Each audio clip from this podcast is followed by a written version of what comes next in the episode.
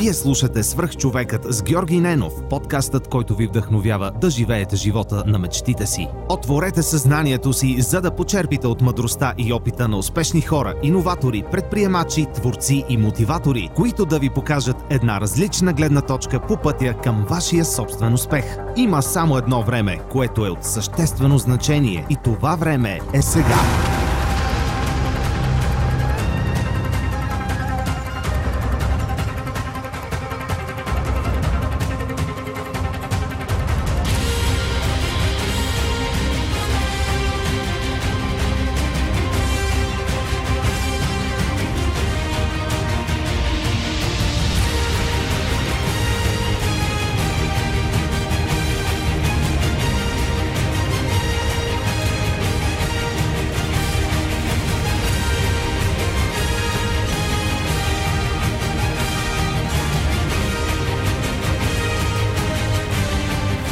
Здравейте, вие слушате Свръхчовека с Георги Ненов.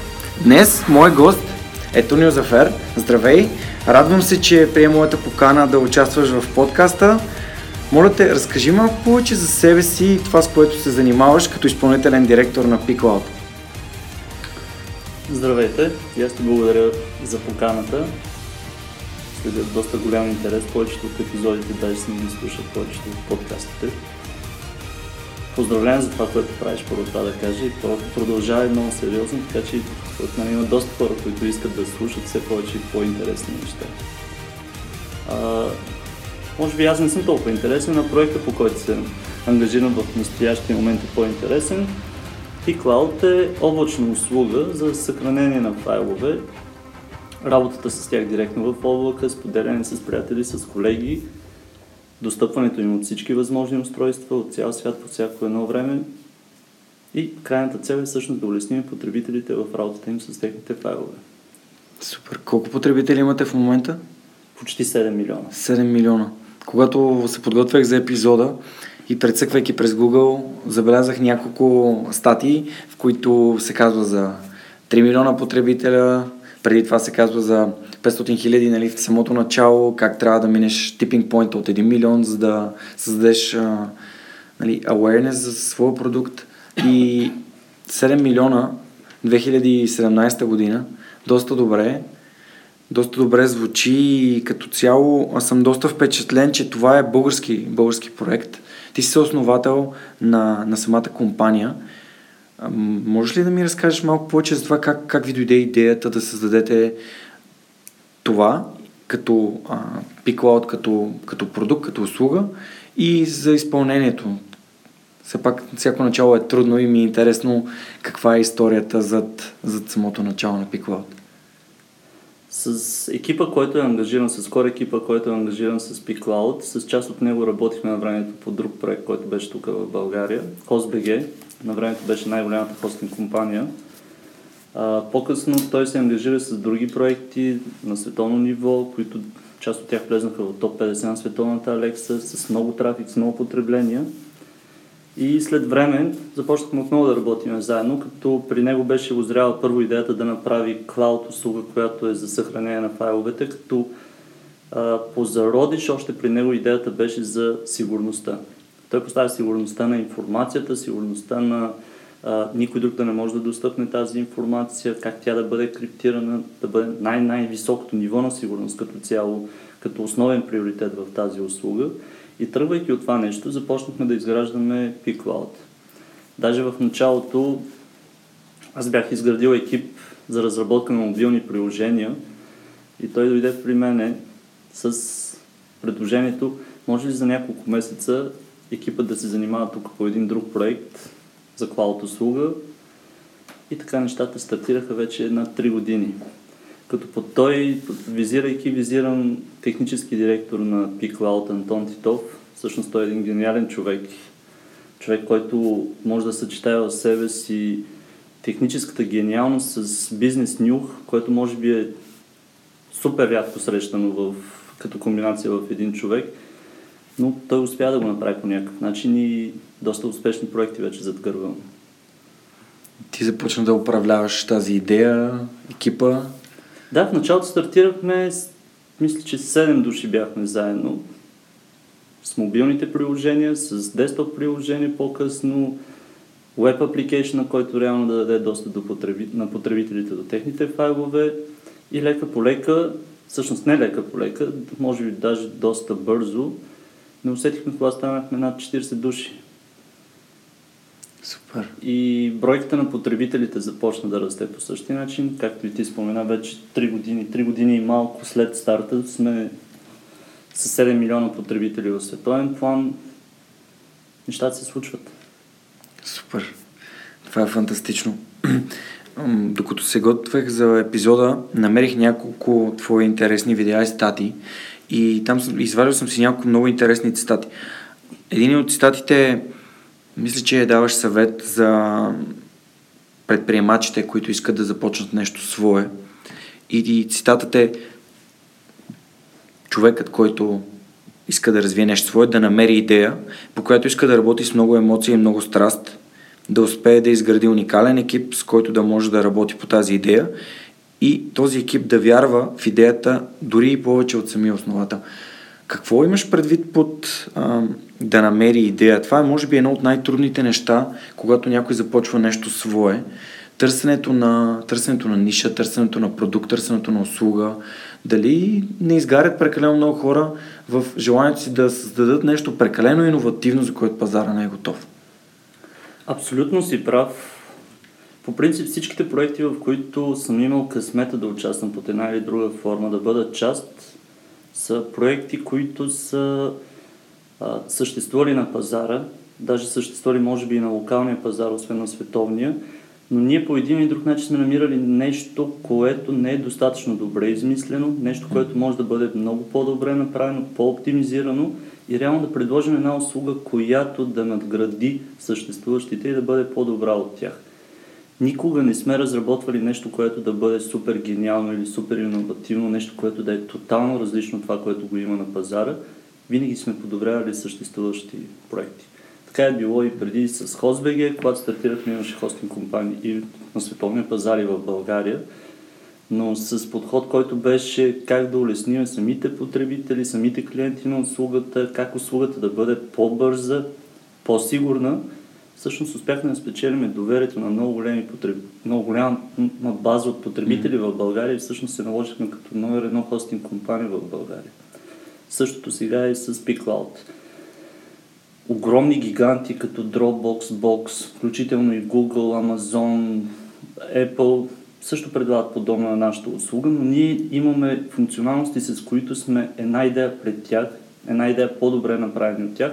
Естествено има и функционалности, с които все още се опитваме да ги достигнем тях, но пътят е дълъг, пътят е интересен, така че предизвикателството е хубаво за нас. Дали мога да обобщя това, което ти казваш, че би препоръчал на предприемачите, които започват нещо свое, да намерят продукт или услуга на пазара, което те биха направили по-добре или биха подобрили в, в, в недостатъците или в недостатъчно развитите страни и това би било по, по-добър подход, отколкото да търсиш иновацията на всяка, на всяка цена. Точно така. Малките иновации, които могат да бъдат направени в даден съществуващ продукт, всъщност могат да донесат до големи резултати. Mm. Така че, наистина, намерете oh тези древните неща, които всъщност могат да отличат услугата и да я направят по-добра. Наскоро четох мемуарите на Phil Knight, основателя на Nike, и докато ти разказваше точно и посочваше малките неща, които да те отличат, малката иновация, се сетих за момента, в който Nike се опитва да да въведат надуването inflatable shoes и става, провалят се с първия си опит, защото се оказва, че те правят дванайсет иновации наведнъж, което Phil Knight го отчита като грешка и че това, което ти казваш, наистина много, много ми идва точно на момента. Малки иновации, които подобряват продукта непрекъснато. Аз дори го, дори го прилагам в подкаста, но не съм, но не съм го осмислил. Много готино. Добре, а защо? Защо е важно нещата, върху които работиш, да, да, да има емоция, да има страст към, към тях? А, ще ти дам един интересен пример. А, По принцип това го казвам, примерно, на малки деца, когато им давам някакви насоки, се опитам да ги мотивирам с нещо. Пример с плуването. Ако отиваш на уроци по плуване, учителят ти каже, че трябва да направиш десет дължини на тази тренировка, нормалните хора ще направят седем-осем дължини, след което биха се изморили и биха спряли. Добрите ще изпълнят и десетте дължини. Но тези, които ще направят нещо, което е много по-сериозно и ще направят крачка напред, са тези, които след десетте дължини, независимо, че вече им се повръща, гадно им е, едва дишат, ще направят всичко възможно да направят още две дължини. Защото това е нещо, което тя ги а, стимулира отвътре, това е тази страст, която имат вътре в себе си. Да направят нещо в повече. Когато имаш тази страст, ти няма да работиш на осем-часов работен ден или няма да работиш с идеята понеделник, петък или с ограничението, което ти е заложено от, по една или друга форма от разни е, организационни процеси в компанията, така да го кажем. Но ти ще направиш неща, които са извън стандартните е, стъпки, които би направил нормалния човек, за да успееш да постигнеш. А това би го направил единствено, ако имаш тази страст вътре в себе си. Ако го нямаш, крайният резултат би бил един посредствен продукт, който окей, може да стане някакъв печеливш, може да е sustainable, успешен бизнес, но ако искаш да направиш нещо наистина велико, тази малка съставка страст трябва да присъства задължително. Много готино. Много добър пример, да, да аз напоследък ми случва така нещата, които чувам и прочитам непрекъснато да ги пречупвам през мен, през подкаста, през нещата, които правя, през тренировките си, през всичко и мисля, че това е наистина един страхотен съвет. И последната част, ако мога да кажа от цитата, е екипа. Колко важен е екипа за теб? Екипа може би е даже по-важна съставка и от самата идея. Ако имаш достатъчно силен екип, може да стартирате работа по дадена идея, която да се окаже, че едно, не е дошъл момента все още, второ, пазарът, на който се опитате да го развиете, не е подходящия и трето, може вече времето на тази идея да е отминало. Но ако имаш достатъчно силен екип, тази идея може да бъде модифицирана или да бъде избрана съвсем различна друга идея, по която да почне да се работи, но тази съставка, екипът е всъщност нещо, което можеш да хванеш, да го приложиш върху една, втора или трета идея и накрая да успеш да намериш правилното нещо в правилния момент, на правилния пазар и реално нещата да се случат. А, тези догми, които са били на времето, one man show, един човек да прави всичко, да успя да направи всичко, тези времена вече отдавна са отминали.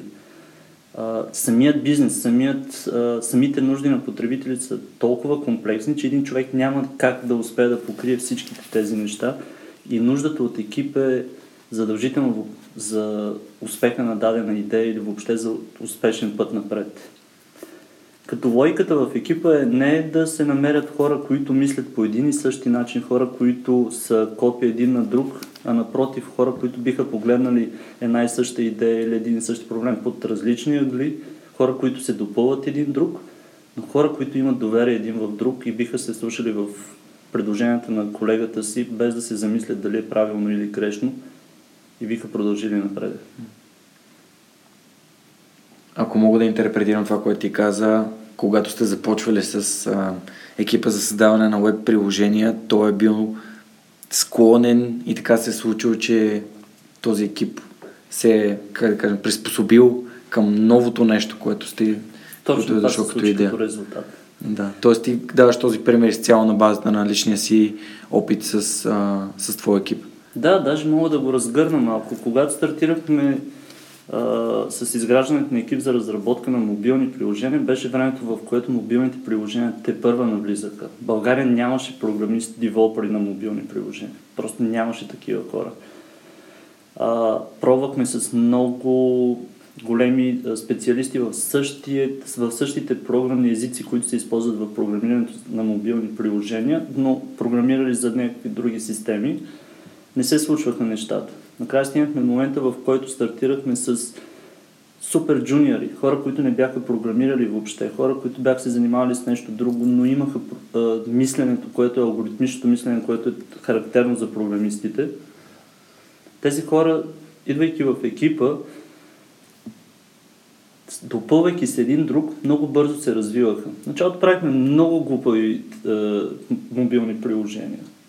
Даже вече не си спомням, имаше математически състезания, е, за радарите в България се опитахме да направим приложение. Бяхме направили едно приложение, даже мисля, че беше първото приложение, което направи над един милион даунлода, правено в България, за предоставянето на информацията за всички Wi-Fi мрежи плюс паролите им в цял свят. Използвахме базата на Foursquare с техните коментари, къде какво са споделили потребителите по отношение на мрежите за заведения, летища, болници, бензиностанции, плюс паролите. Бяхме предоставили тази а, информация събрана в едно приложение. Бяхме направили, може би, за няколко дена самото приложение и буквално в рамките на седмица-две приложението направи над милион даунлода и беше нещо велико. Но момента, в който всъщност дойде идеята да правим нещо мащабно като pCloud, беше най-интересното, защото в първи момент, когато тръгна да обяснявам на колегите, тръгваме да правим нещо сериозно, те всички бяха леко паникьосани, не очакваха, нямаха вярата в себе си, че могат да се впуснат в нещо толкова силно. Но когато раздробихме проекта на малки парчета и започнахме да си говорим, това нещо сме го правили в еди кое си приложение, това го правихме еди къде си, те всъщност се почувстваха, че имат знанията, ноу-хауто и самочувствието да го направят това нещо. Тук в България, екип от няколко души, се изправихме срещу екипи в Америка от порядка на около триста до четиристотин инженера, както ги водят в Силициевата долина на Dropbox. Ние се изправихме да правим едно приложение, което е една услуга, която да бъде толкова мащабна и конкурентна на световния пазар. И тези хора чак тогава осъзнаха, че всичките тези глупави проектчета, които сме ги правили, всъщност бяха една стъпка, в която те да бъдат изградени и да спечелят това, тази сигурност, която след това вече имат. А в момента те са, може би, едни от най-добрите девелопери в България, под най-вероятно и в света. Супер.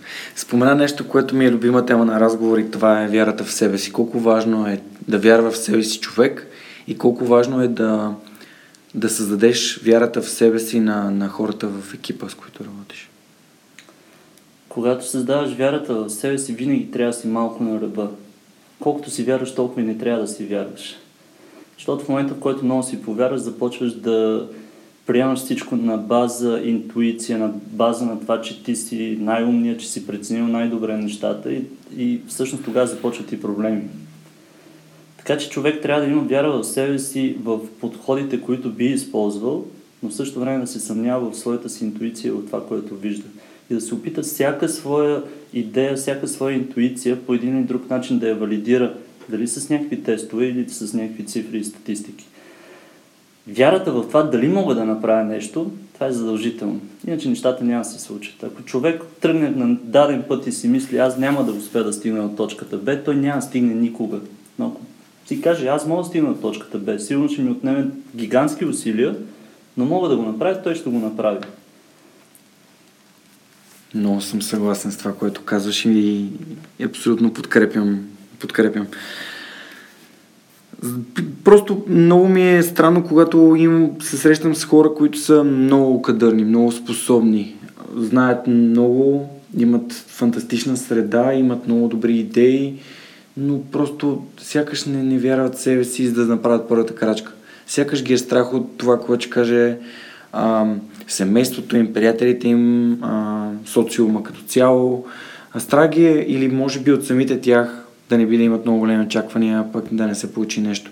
И, и това е нещо, което според мен спира толкова много развитието на хората и затова е едно от, едно от нещата, които обичам да разисквам с моите гости, защото вие от позицията на свръхчовеците, които сте гости в, в подкаста, можете да погледнете назад и да кажете, че вашия опит показва нещо, което емпирично е проверено. Вие сте в в а, хора, които са създали бизнеси, компании, продукти, ам, хора с медали от състезания и така нататък. И, и смятам, че вие сте авторитети и ти благодаря за това, че за пореден път с теб валидираме тази, тази идея. А... Аз тук мога да ти а, кажа и нещо още по-фрапиращо и още по-тъжно. Това е по отношение на хора, които всъщност са постигнали нещо на локално ниво, но нещо им пречи да излезнат на световния пазар. А тези примери са страшно много. А, имам доста приятели и познати, които имат много сериозно успешни проекти, които са направили тук в България на локално ниво.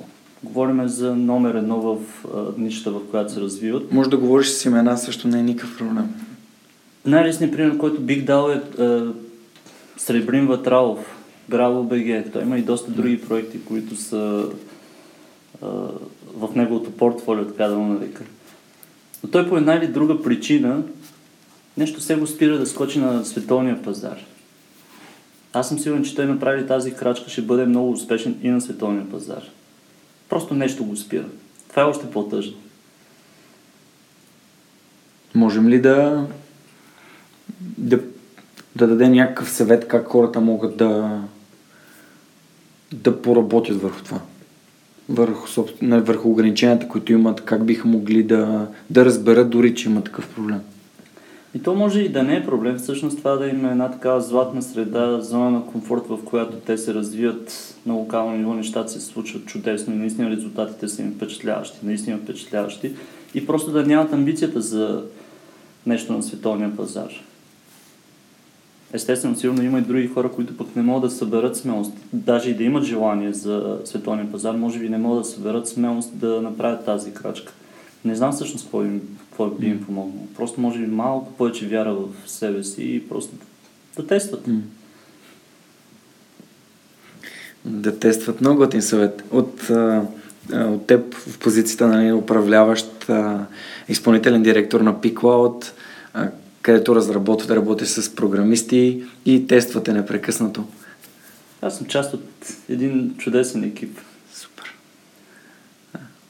Това е много готино. Според мен е много важно. Екипа, както ти каза, екипа е много важен. Аз се опитвам в момента да създам екип около свръхчовека, за да мога да правя нещата все по-добре и все по-добре. Надявам се, че ще ми се получи. Ще се получи нещата. Благодаря. А, от темата в, за, за вярата в себе си, обичам да, да преминавам към темата за автентичността, защото смятам, че двете неща са свързани. Тоест, автентичността и начина, по който човек върши нещата по неговия собствен начин и както разбира живота по неговия собствен начин, според мен е нещо, което дълго време аз съм подценявал в, а, в моя собствен живот и съм си мислил, че след като не получавам резултати на нещата, които аз правя, а, то те или са безмислени или, или не ги правя добре. Но сега, правейки подкаста така, както аз искам да го правя, не така, както с хиляди подкастери управляват собственици проекти, аз трупам някакси самоувереност и вяра в, в това, че го правя по правилния начин. А какво мислиш за автентичността? То е задължително. А, много са примерите, когато хората читат дадени книги, взимат примери от някакви световни величия, които са направили по един и друг начин а, даден проект или са постигали резултати с а, конкретни стъпки. Включително има много вебинари, където не те учат на начин на мислене, а ти показват буквално стъпка едно, две, три, четири. Караш бюджет седем хиляди долара, вадиш сто двадесет и седем хиляди долара. И не са малко примерите, когато хората ги пробват един, два, три пъти и всъщност виждат, че резултатът не е това, което са очаквали, това, което им е било обещавано от тези величия. И тук идва моментът, в който човек трябва да може точно да успее да намери добрия пример, информацията, която да вземе от този добър пример, да го интерпретира спрямо своята си е, обстановка, своите си параметри, които ги има и да се опита да направи нещо, което да бъде супер автентично за него за този момент, този пазар с тези параметри. Тогава нещата се случват. Със сигурност има много неща, които може да научим от добрите примери, добрите практики, но следването на стъпки едно, две, три, четири много често водят до съвсем различни резултати, защото нещата са много по-мащабни, отколкото изглеждат просто като едно, две, три. Пазарът е съвсем различен, хората са съвсем различни, менталитетът е съвсем различен, бюджетите може би са различни, аудиторията като а, поведение е съвсем различна. Продуктът или услугата може да се окаже, че за този пазар няма никаква идея от него. Така че много е важно човек да може да се опита да пречупи цялото това нещо през призмата на мястото и времето, когато се опитва да направи нещо, за да може да очаква някакви резултати. При световните проекти това е нещо, което е много сложно и е, може би, истинското предизвикателство. Да правиш проект, който е за България, една идея, познаваме българския пазар, потребителите, обстановката, която е тук и малко или много може да бъде предвидено какво би се случило. Но когато правиш световна услуга и не я локализираш по разни пазари, а се опиташ да предложиш нещо, което е да на световния пазар, нещата стават много сложни. Защото един американец не поглежда услугата и, под, и използването на услугата по същия начин, както би го погледнал един потребител от Азия или от включително Южна Америка или от Африка. Нещата са тотално различни и намирането на нещо, което да бъде общо за всичките потребители от цял свят, с техните поведения, с начина им на мислене, е всъщност едно хубаво предизвикателство. Добре, ти спомена, че може да се учиш от, от, успех, от, от успешните опити, а, как, но можем ли да кажем, че неуспешните опити също носят някакъв, а, трупат някакви знания? Със сигурност, да. Със сигурност. Естествено, много е важно да се намери всъщност кое е било неуспешното или кое е било не неправилната, но нерационалната стъпка в този неуспешен опит и да може да се вземе поука от това нещо. Но като цяло, всяко нещо, дали е положително, отрицателно, дали е успешно, неуспешно, дали е даже неутрално, винаги дава някаква гледна точка и винаги дава нещо, което можеш да го използваш като информация, за да направиш нещо по-интересно след това. Имаш преди всяко нещо като действие, т.е. извършване на конкретни бездействие, стъпки. Бездействие включително. Да, бездействие. Да, да бездействието. Аз, м- това е някакъв такъв последните няколко седмици и месеца разсъждавам много интензивно върху темата за успеха и за провала. И ми, вътрешната ми логика стигна до, до момента, в който успеха и провала всъщност са на една, от едната страна. Те, те, са, те водят към опит. Дали е успешен или неуспешен, или пак трупаш някакви опити знания, обаче под успеха и неуспеха стои действието и бездействието и по-скоро те са антипо, антиподи и такива взаимосключващи се понятия. Няма как да си да успяваш, ако не действаш. Абсолютно. И така че смятам, че всеки би, би, би следвало да действа и да мисли за резултатите, които следват от, от това действие. Но винаги има нещо, което... А... трябва хората да го имат предвид, независимо какво правят, дали говорим за бизнес, за спортно постижение или въобще за живота, за някаква крачка, която се прави, е, че голяма част от хората всъщност не си поставят, както ние умно и хитро казваме, кей пи ай. Mm-hmm. Те не си поставят някакви точки или някакви резултати, които всъщност се, трябва да се опитат да постигнат. И когато нямаш някакви точки, които си сложили някакви а, конкретни параметри, които трябва да гониш, в крайна сметка накрая може да се окаже и че си успял, и в същото време и че не си успял. Това е следно, отивам да уча училище, обаче то там е ясно, ти трябва да завършиш образованието. Дали е от начално, средно, основно или каквото и да е университет, там имаш една е, крайна точка и това е, че трябва да вземеш дипломата. Тук нещата са ясни. Отиваш, учиш, взимаш диплома. Обаче, примерно, когато тръгнеш да правиш даден проект, каква ти е всъщност целта? Да имаш хиляда потребител, може да се окаже, че е супер успешно, може да се окаже, че е супер неуспешно. Да си покрил два пазара, да си само в България, да си покрил целия свят.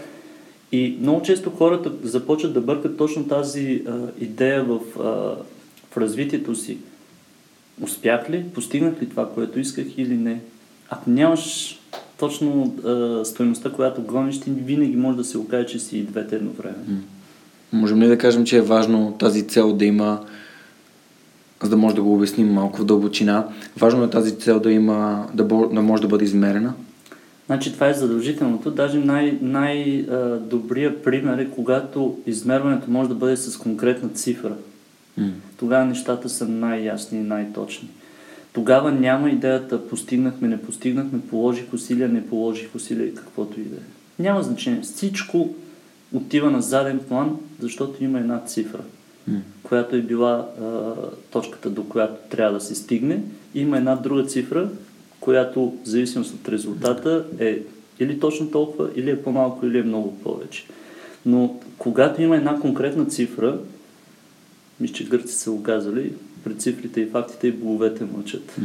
Така че това е нещо, което всъщност поставя истинската реалност на нещата. Не са важни резу... усилията, които са положени. Усилията са важни в детската градина. Да направиш първата стъпка, второто нещо и толкова. В реалния живот, ако не постигаш резултати, никой утре няма ти каже евала за големите усилия, които положи. Ще го кажат първите два-три пъти. След това всеки почва да гони резултати. Нямаш ли резултати? Ако искаш неделя да спиш по двайсет и четири часа и работи, ако нямаш резултат, никой няма ти каже евала. Да. Като каза да работиш по двадесет и четири часа, има а, една така популярна сентенция, че а, it's not about working hard, it's about working smart. Да работиш нали, целенасочено и да влагаш мислите си и да разсъждаваш за това как да работиш по-ефективно, да работиш по-добре, а не само... Може да се каже още по-псично, it's about achieving results. Да. Да. Е, да, правилото на Парето е нещо, с което доста сме, доста сме говорили, че има резултатността се създава от много малка част от, от самите усилия. Абсолютно. Супер. Ам, ти заговори за образование, за дипломи. Това е една от темите, които обичам да, раз, да разисквам с моите гости, а именно работи ли конвенционалното образование, българското и световно такова и каква е ролята на онлайн обученията, на курсовете, на семинарите, на менторството, на коучинга, като цяло и на целият този набор от информация, която е достъпна в момента в интернет? Ми, може много хора да ни се разсърдят, но със сигурност образованието, което е в България в момента, държавното образование в момента, по начина по който е изграден и наследен вече толкова години, не работи. Със сигурност не работи. Но е радващ факта, че се появяват софтуерни университети, появяват се доста а, организации, които започват да обучават сами своите а, екипи, започват да се, получ... да се появяват много организации, които предлагат под една или друга форма менторска услуга. Особено в стартъп средите то е доста модерно, включително, не включително, особено когато има и финансиране от страна на даден инвеститор или фонд, те задължително осигуряват и ментори от реалния бизнес, които могат да дадат истинска добавена стойност на екипите, на проектите. Така че това, което е в нормалните училища и в университета, със сигурност не е най-оптималното, което би трябвало да бъде и, или най-малко може да го кажем, може би най-политически коректно, не е адекватно спрямо настоящето. Може и преди години е било достатъчно адекватно, достатъчно на ниво и достатъчно качествено, което всъщност доказва и наличието в момента на толкова много специалисти в България. Смисъл, България наистина доста гениални хора. Но към настоящия момент вече, ако продължава по същия начин, образованието със сигурност не е адекватно. Естествено, Софтуни, ай ти Talents, Телерик, плюс това има и още до, доста други организации, които пък правят и допълнителни обучения по съвсем различни тематики, са нещо, което доразвива хората и им дава истинските знания и умения, от които имат нужда, за да продължат напред. А дали им дава практиката необходима им да станат наистина добри специалисти? Все още не. Все още не. Мога да дам пример, което е... М- той е повече въпрос на чувство. Преди няколко месеца бяхме в Америка и бяхме в Станфорд. Не сме посещавали никакви лекции, не сме посещавали никакви специални ивенти или нещо подобно там. Просто бяхме в кампусите на Станфорд, в самия университет, в парка, в местата, където се хранят хората. Има някаква атмосфера, има нещо, което е... Гледаш едни млади хора, които са седнали и обсъждат нещо, седнали и са извадили лаптоп и пишат си нещо, чертаят си, друга групичка, които са застанали на едно место, заедно пеят. Има една, а, едно чувство на принадлежност на всичките студенти, които са там. Те се гордеят с това, че са част от Станфорд, че са част от цялата тази система, която е там. Това нещо, за съжаление, макар че офисът ни е в студентски град, тук в студентски град не можеш да го видиш, не можеш да го изпиташ. Тук не можеш да видиш в парка някой да е седнал да извади лаптоп и нещо да си читат или да обсъждат нещо. Обстановката е съвсем различна. И тук проблемът не е, че хората не го желаят, не е, че университетите не го предлагат това нещо. Може би просто самата система, менталитета през годините така е изградила нещата, че в Станфорд имаше може би две заведения за бързо хранене и едно кафе. В студентски град, ако тръгнем само да броим колко дискотеки има, може би бройката ще бъде доста драматизираща. Така че той е въпрос на нещо, което може би трябва да се надживее, да се смени някакво поколение, да се смени менталитет и тогава нещата биха се подредили по съвсем различен начин. И най-важното е да има воля от страна на държавата, за да се променят тези неща. Ако няма тази воля, нещата се продължат още дълги години по същия начин. Не е адекватно да караш даден студент да учи за съпротивление на материалите, при условие, че той най-вероятно ще завърши специалност, която е менеджмент на маркетинга. Колкото и да се опитам да намеря връзката между съпротивлението на материалите и якост и не знам какво бяха още параметрите на бетона спрямо маркетинг нуждите, особено на диджитал маркетинга, не мога да намеря нищо общо. А това е все още същия път. Да. Зададах този въпрос, защото по време на интервюто ми с а, Светлин Наков, който беше едно от първите в подкаста, там говорихме доста за това, че в Софтуни се учи чрез правене, че не се набляга толкова на теорията, колкото на самата практика, решаването на задачи, решаването на, на казуси и форм, сформирането на екипи, които работят заедно по някакви проекти. И също така един въпрос, който ми беше много важен към него, а то беше защо и как така Софтуни може да си позволи да променя учебния план толкова често, пък държавните институции, държавните образователни институции не го правят. И той ми каза, че всъщност Софтуни се стремят да работят към, към нуждите на бизнеса, т.е. те предоставят. И това би било прекрасно, може би начин да, да развием българското образование, ако наистина бизнеса и университет са са по-тясно свързани и работят заедно, така че да се произвеждат кадри, от които има нужда на пазара на труда, а не просто едни послушни работници, които всъщност нямат компетенции в, в нямат ноу-хау, да, нямат опит, нямат воля, нямат желание. А, едно от най-силните неща всъщност на тези страничните университети, така да ги наречем, е, че всъщност една голяма част от преподавателите там са хора от бизнеса. Тоест, те наистина знаят от какво има нужда бизнеса и те се опитват да дадат точно тези знания или посоката, в, от която а, бъдещите студенти, бъдещите а, хора от екипите в тези компании да, да намерят тази информация и да се развиват в тази посока. Така че това е нещо много силно. Естествено, има и университети, които вече го правят. Говоря и за държавни университети или частни университети, които също вървят в тази посока, но нещата се случват много бавно. Това го казвам. Воля от страна на държавния апарат. Това е нещото, от което наистина има нужда. Mm. И на съответните позиции да се слагат експерти, а не политически назначения. Тогава mm. почват нещата да се случат. Но това е друга тема и по-добре да не влизам там. Миналото лято имах удоволствието да участвам като, като ментор а, в едно мероприятие на Софтуни. И там беше доста ученици. Учениците ми задаваха един въпрос, който така още до ден днешен ме държи много силен въпрос и то е добре, ако ти беше на наше място сега, завършваш училище и родителите ти искат да имаш диплома,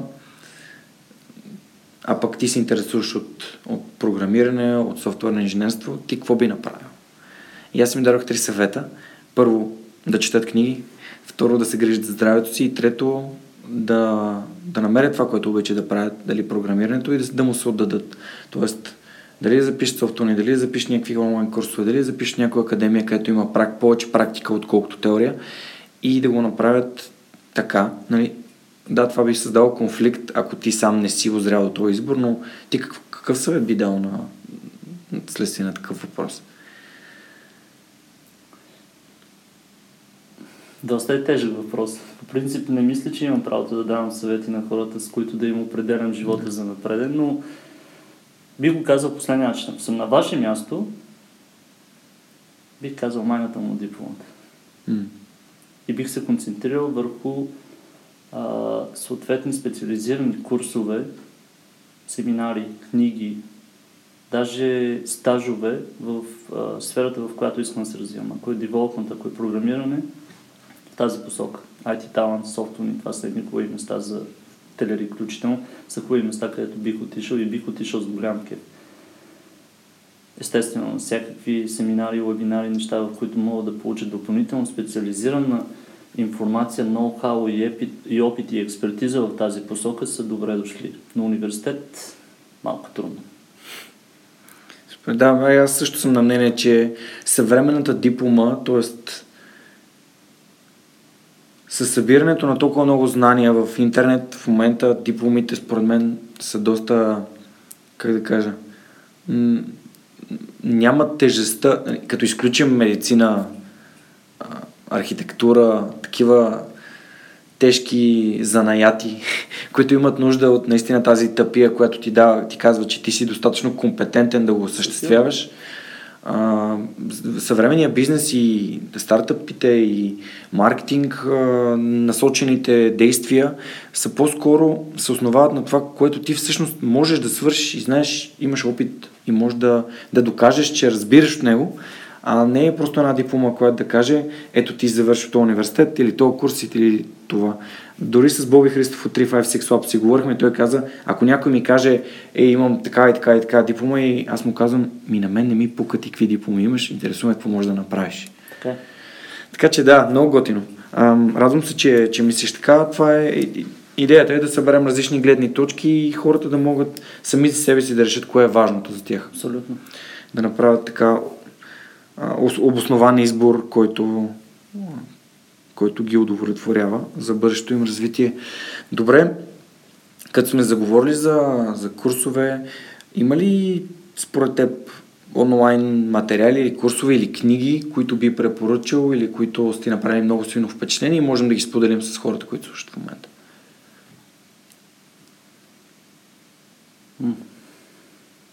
Сега са много трендинг, нали, Линда, Udemy и така нататък. Дали да, има включително някакъв... LinkedIn пуснаха, даже в началото им бяха абсолютно безплатни, mm-hmm. курсовете доста хубаво са систематизирани. Има със сигурност доста места, но може би последно време, просто аз нямам време за такива семинари, повече наблягам на книги. Да, книги. Да, за книгите тогава да. Си говори. И може би най-интересното, даже в настоящия момент е повече, че наблегнах може би на автобиографични книги. Дълги години не бях чел даже и художествена литература и съм си подредил три-четири книги автобиографични, които искам да ги чета, но то там даже интересното е, че за да може по някакъв начин да го пречупиш и да ти бъде в полза на бизнеса е много а, персонално и много лично и всеки човек би го погледнал под съвсем различен ъгъл. Така че може би даже повече не бих дал никакъв съвет за някаква книга или нещо такова, колкото да си намерят това, което тя ги интересува и в тази посока да вървят. А имаш ли любима книга? Еми, ще бъде малко обидно спрямо книгите да кажа коя ми е точно любима или такова, но има, има една книга, която е много интересна и тя е реалистичният факт реално за живота и който липсва, и това е на Кийосаки "Богат, беден татко". Mm-hmm. Може би тя даже би трябвало да бъде една от първите книги, които да децата да бъдат задължени да четат. Може би даже след читанката трябва да им бъде първата книга. Тази книга за първи път спомена в, в един от епизодите Стоян Василев от Smart Money би джи, той е финансов коуч. Да, той точно, да. Той е специализиран в тази област, така че... Да, ми аз всъщност да си призная, не съм я прочел още, което говори лошо за мен. Но да, купих си я, наскоро си я купих, просто защото искам да имам точно тази книга. Главно, а, главно защото нон-стоп се предпоръчва. Не, не трябва да очакваш там да научиш нещо супер интересно и супер готино и там, как се казва, тайната за успешния живот или нещо такова. Много често, включително когато четеш някакви книги или караш някакви курсове, семинари или каквото и да е, много често даже деветдесет процента от нещата ти ги знаеш предварително. Със сигурност. По една или друга форма тази информация си е получил. Но е супер готино, когато нещата са ти систематизирани на едно место, подредено и просто да си го кажеш, да бе, верно, това е точно така и аз така го мисля, просто да може още веднъж да си го валидираш едва ли не в своята глава. То това е на готиното на книгите. Едва ли има нещо, което, нали, освен ако не говорим за някакви исторически факти или нещо, нали, което е научно основано, някакво такова нещо ново, което би научил, ако четеш или се развиваш. Включително всички тези семинари, които се организират, всичките тези събития, които се организират, поне до сега аз не съм чул нито един човек, който да стане да ми каже, на този семинар научих нещо мега яко. Нали. Mm. Всеки път, когато казват, да, верно, явно, това го знам, ето еди коя си фирма или еди кой си човек го е практикувал, в смисъл използва го, дава резултати най-вероятно. И аз ще започна да го правя, плюс целият нетворкинг, който се случва по тези събития. Така че то по-важното е човек да може да си намери истинското нещо, което към настоящия момент да му даде необходимите знания или валидация на това, което иска да направи. Бях получил един съвет за, за книгите. Захвани една книга, ако имаш въпрос към нея. Тоест, задай си един въпрос какво искам да науча, какъв отговор искам да получа от тази книга и когато... А, много готино. Много да. готино. Да. И когато отвориш книгата и стигнеш до отговор на твоя въпрос, кажеш, окей, добре, книгата ми даде този отговор, затворя. Това е нещо, което аз не съм приложил до сега, може би защото имам едно такова очакване, като скроването в нюсфида на Фейсбук. Има едно очакване, че до последната страница, ако не го прочета и не, не мине през целия материал, ще изпусна нещо. Но много готино това, което каза. Наистина. Да, всъщност, моят приятел Миро, Миро Запороженов ми даде този съвет. Много, много як съвет. Не, не съм го пробвал.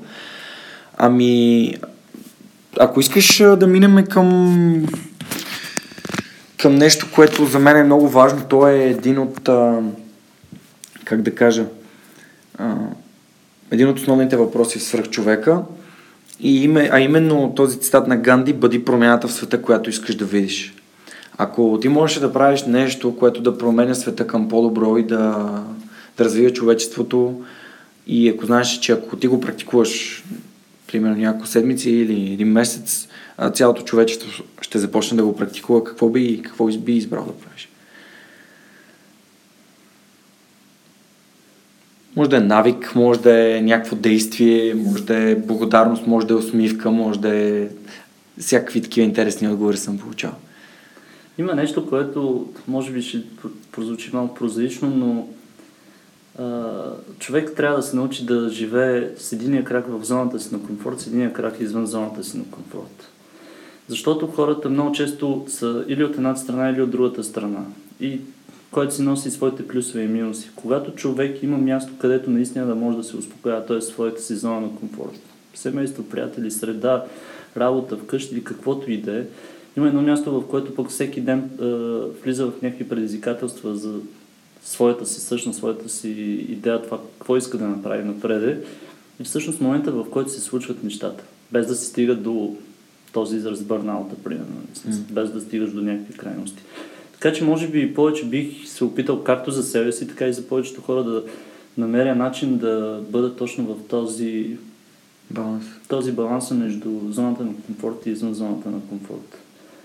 Защото тогава нещата биха се развивали наистина умерено, плавно и по по-стабилен начин и по-постоянно във времето. Да. Можем ли да кажем, че ако може да контролираш излизането си на зона, от зоната на комфорт, просто би се развивал по, по, по-бързо. Тоест, ако седиш само в зоната си на комфорт, е много по-трудно да се развиваш, отколкото когато пристъпваш и получаваш нещо ново и... Ми така да ти дам примера. Хора, които са постоянно в зоната си на комфорт, те спират да се учат, те спират да се развиват и те, те просто са там. И им е готино. И им е супер готино. Нещата са си окей. Okay. Обаче тези хора, които са извън зоната си на комфорт, те започват да куцат някъде. Ако са извън зоната си на комфорт, т.е. започват да правят, а, как да го кажа, да показват много по-малък толеранс прямо семейството си, съпоставено към работата или към някакъв проект, или към някакъв спорт, или каквото и да имат някаква страст, в която полагат много повече усилия и там са постоянно извън зоната си на комфорт излизат, те започват да куцат в една от другите места. А животът, те са тия двайсет и четири часа в денонощието. Имаш едно време, което ти е лично твоето време, спането, личният ти туалет, нещата. Имаш едно време, което ти е със семейството, близките и приятелите. Имаш едно време, което ти е в това, което се занимаваш реално. Дали ти е работа, проект, предприемачество или каквото и да е. И когато човек е извън зоната си на комфорт през цялото време и се опита, той започва да куца в някои от двете неща, защото той конкретно набляга само на едно от тях. Mm. Ако можеш да намериш баланса между трите, това всъщност ще бъде много по-здравословно и много по-сигурно и като развитие и постоянство във времето и би донесло много по-добри резултати, отколкото ако си само в едното. Защото много от хората, които са постигнали някакви много сериозни неща, в един момент, когато стигнат до някакъв предел, те застават и се обръщат и казват, трябваше да обръщам малко повече внимание на семейството си. Или да кажат, е, не трябваше да обръщам толкова много внимание на семейството си, малко трябваше да се положи, да положи усилия, примерно и за кариерата. Или трябваше да, да се пробвам поне да направя и този проект. Или да си кажат, толкова много внимание към семейството си, започна да си игнорирам приятелите, работата. Така че намирането на този баланс може би е истината за истинското и спокойно и най-вече постоянно развитие на нещата. Запознат си с колелото на живота. Със сигурност. Да. Всъщност това е нещо, което тези сфери които там се разглеждат в колелото на живота. Аз съм се замислял много върху тях и върху тези, които на мен ми куцат според мен, и тези, които когато ти куцат, нали, колелото всъщност изглежда като спукано, т.е.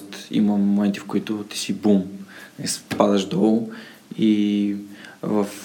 дори можем, можем, може би да използваме Стиви Джоб за един добър такъв пример, а, но и не само той, че хората, които са свръхконцентрирани върху върху неща, различни от тяхното здраве, в един момент установяват, че няма как да го да го да инвестират парите си, колкото и много да имат, в собственото си здраве. Абсолютно. Или във връзките си, или в отношенията си с своите приятели, своите близки, което смятам, че е страшно важно.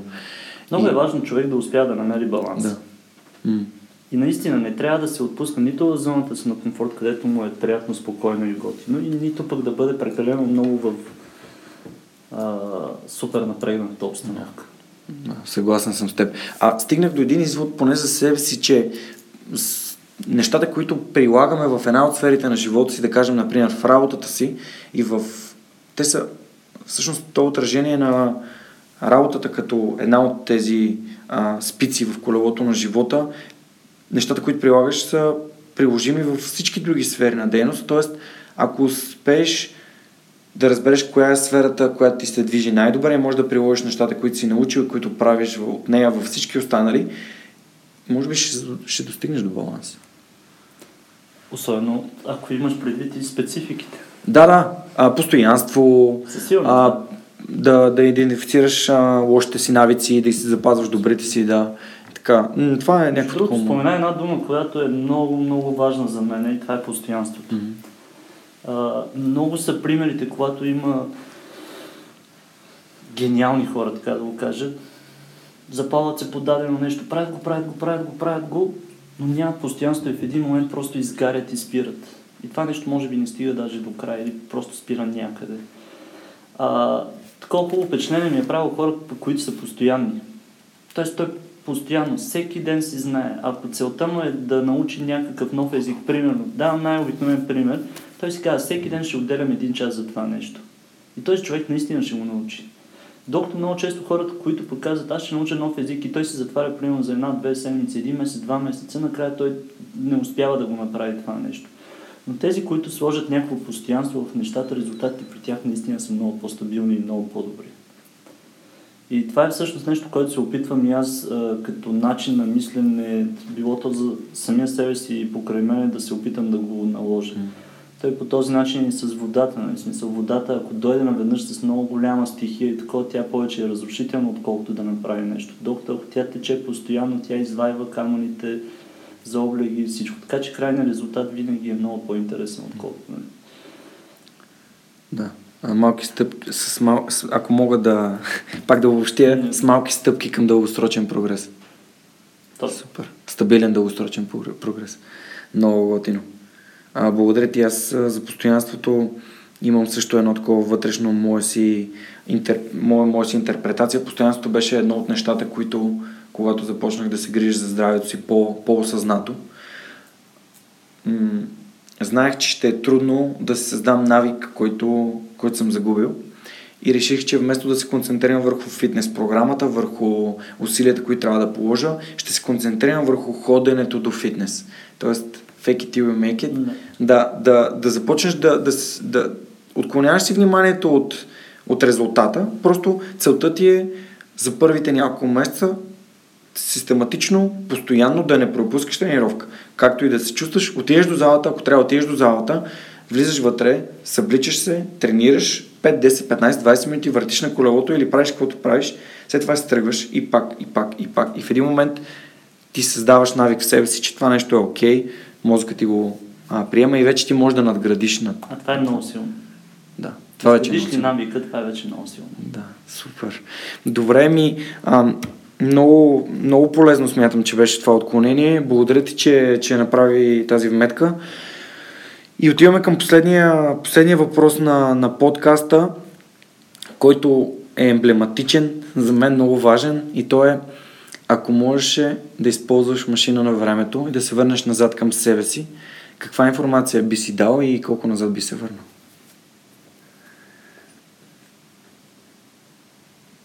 Много сложен въпрос. Никога не съм се замислил, между другото, и винаги ми е било пък интересно другите какво мислят по тази тема, но може би бих се върнал в горе-долу момента, който се чувствам малко по-осъзнат.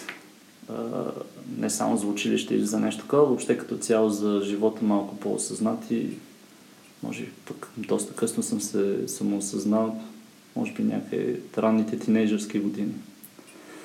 И това, което бих се върнал е точно за постоянството. Mm.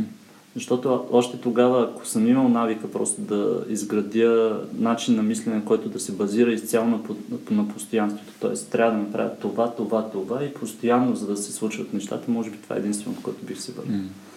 Всичко останало съм супер доволен как се е случило по един и друг mm. начин.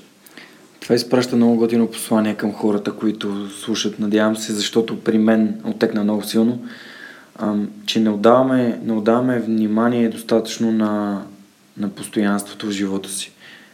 И то е супер елементарно да ти го обясня последния начин. Имаш да свършиш някаква задача, като дедлайна ти е примерно след един месец. Задачата общо ти е да поработиш върху дадено нещо примерно десет-дванайсет часа. Така се замисля, ако си го разделиш за един месец тия десет-дванайсет часа, те са някакви малки чънкове mm-hmm. от време, което трябва да караш всеки ден или почти всеки ден в рамките на този месец и ще го направиш много по-спокойно, много по- е, мислейки в детайлите, отколкото да го оставиш за последния ден изведнъж да се опиташ да го направиш. Накрая резултат ще бъде претупан, стресиран, изнервен и най-вероятно няма да бъде на сто процента удовлетворящ. Докато ако имаш навика, при който да можеш да си залагаш постоянството, аз всеки ден ще си отделям там колкото е нужно време, крайен резултат би бил много по-чудесен. Има един много интересен TED Talk за съветите на един мастър uh, прокрастинейтър. Гледал ли си го? Не се сещам. Става въпрос за един блогър, който говори за... На български не знам как е термин за прокрастинейшн, отлагане. Да. Да, отлагане. Най-близко. Да приемем, че е най-близко, да. Ам, той разказва за това как започва да пише дипломната си работа и показва една графика, как колко часа му се падат всеки месец и започва да разказва. Да, аз така бях предвидил да започна и съответно виждате, както виждате на графиката, всичките, а, всичките колони са еднакво равни, обаче първите, първият месец не можа да работя. И съответно колоните почнат да се увеличават. Нали? Следващите, първата изчезва. Обаче втория месец също нямаш как да работя и вече остават примерно два месеца и те са две колони, които вече са доста по-големи. Е, да, на третия месец викам, аз си имам достатъчно време, нищо не направих и остана за последния месец и така четирийсет и осем часа преди завършването на дипломната работа аз нямах нищо написано и тогава паник атак. Точно. Този паник атак ме накара да, да, да започна да пиша и написах най-добрата дипломна работа, която някога е предавана в историята на университета, в който завършвах. И всички, цялата публика е уау, фантастично, невероятно. И той ги изчаква да, да завършат с еуфоричните си пристъпи и казва not. Това е а, наистина мисля, че е много добър начин да завършим предаването. Да, да изпратим едно послание към хората да бъдат по-постоянни в нещата, които абсолютно правят. И използвайки нещо, което ти малко по-рано каза, да разбият целия път на малките стъпчици, които те вече са правили един, един път или няколко пъти, защото това ще им позволи да стигнат, а, ще стигнат със сигурност и по по-качествен начин до, до постигането на техните цели и резултати. С малки стъпки напред към прогреса. Много добре казано. Мисля да използвам цитата в анонса към самия епизод. Благодаря ти много, че беше мой гост. Аз ти благодаря за поканата. Беше наистина, наистина обогатяващо и много вдъхновяващо да, да разговарям с теб. Пожелавам успех на проекта. Пожелавам да прогресивно да се увеличават а, потребителите и да постигате с лекота своите цели. Благодаря ти много. На нашите слушатели, благодаря за това, че бяха с нас през миналия час. Благодаря ви, че слушате Свръхчовека с Георги Ненов. Благодаря ви, че споделяте своите своята обратна връзка за нещата, които ви харесват и не в, в подкаста. Искам да развивам този проект така, че да ви е от максимална полза. Благодаря ви за подкрепата и за това, че всяка седмица сте с нас. Пожелавам ви една фантастична седмица.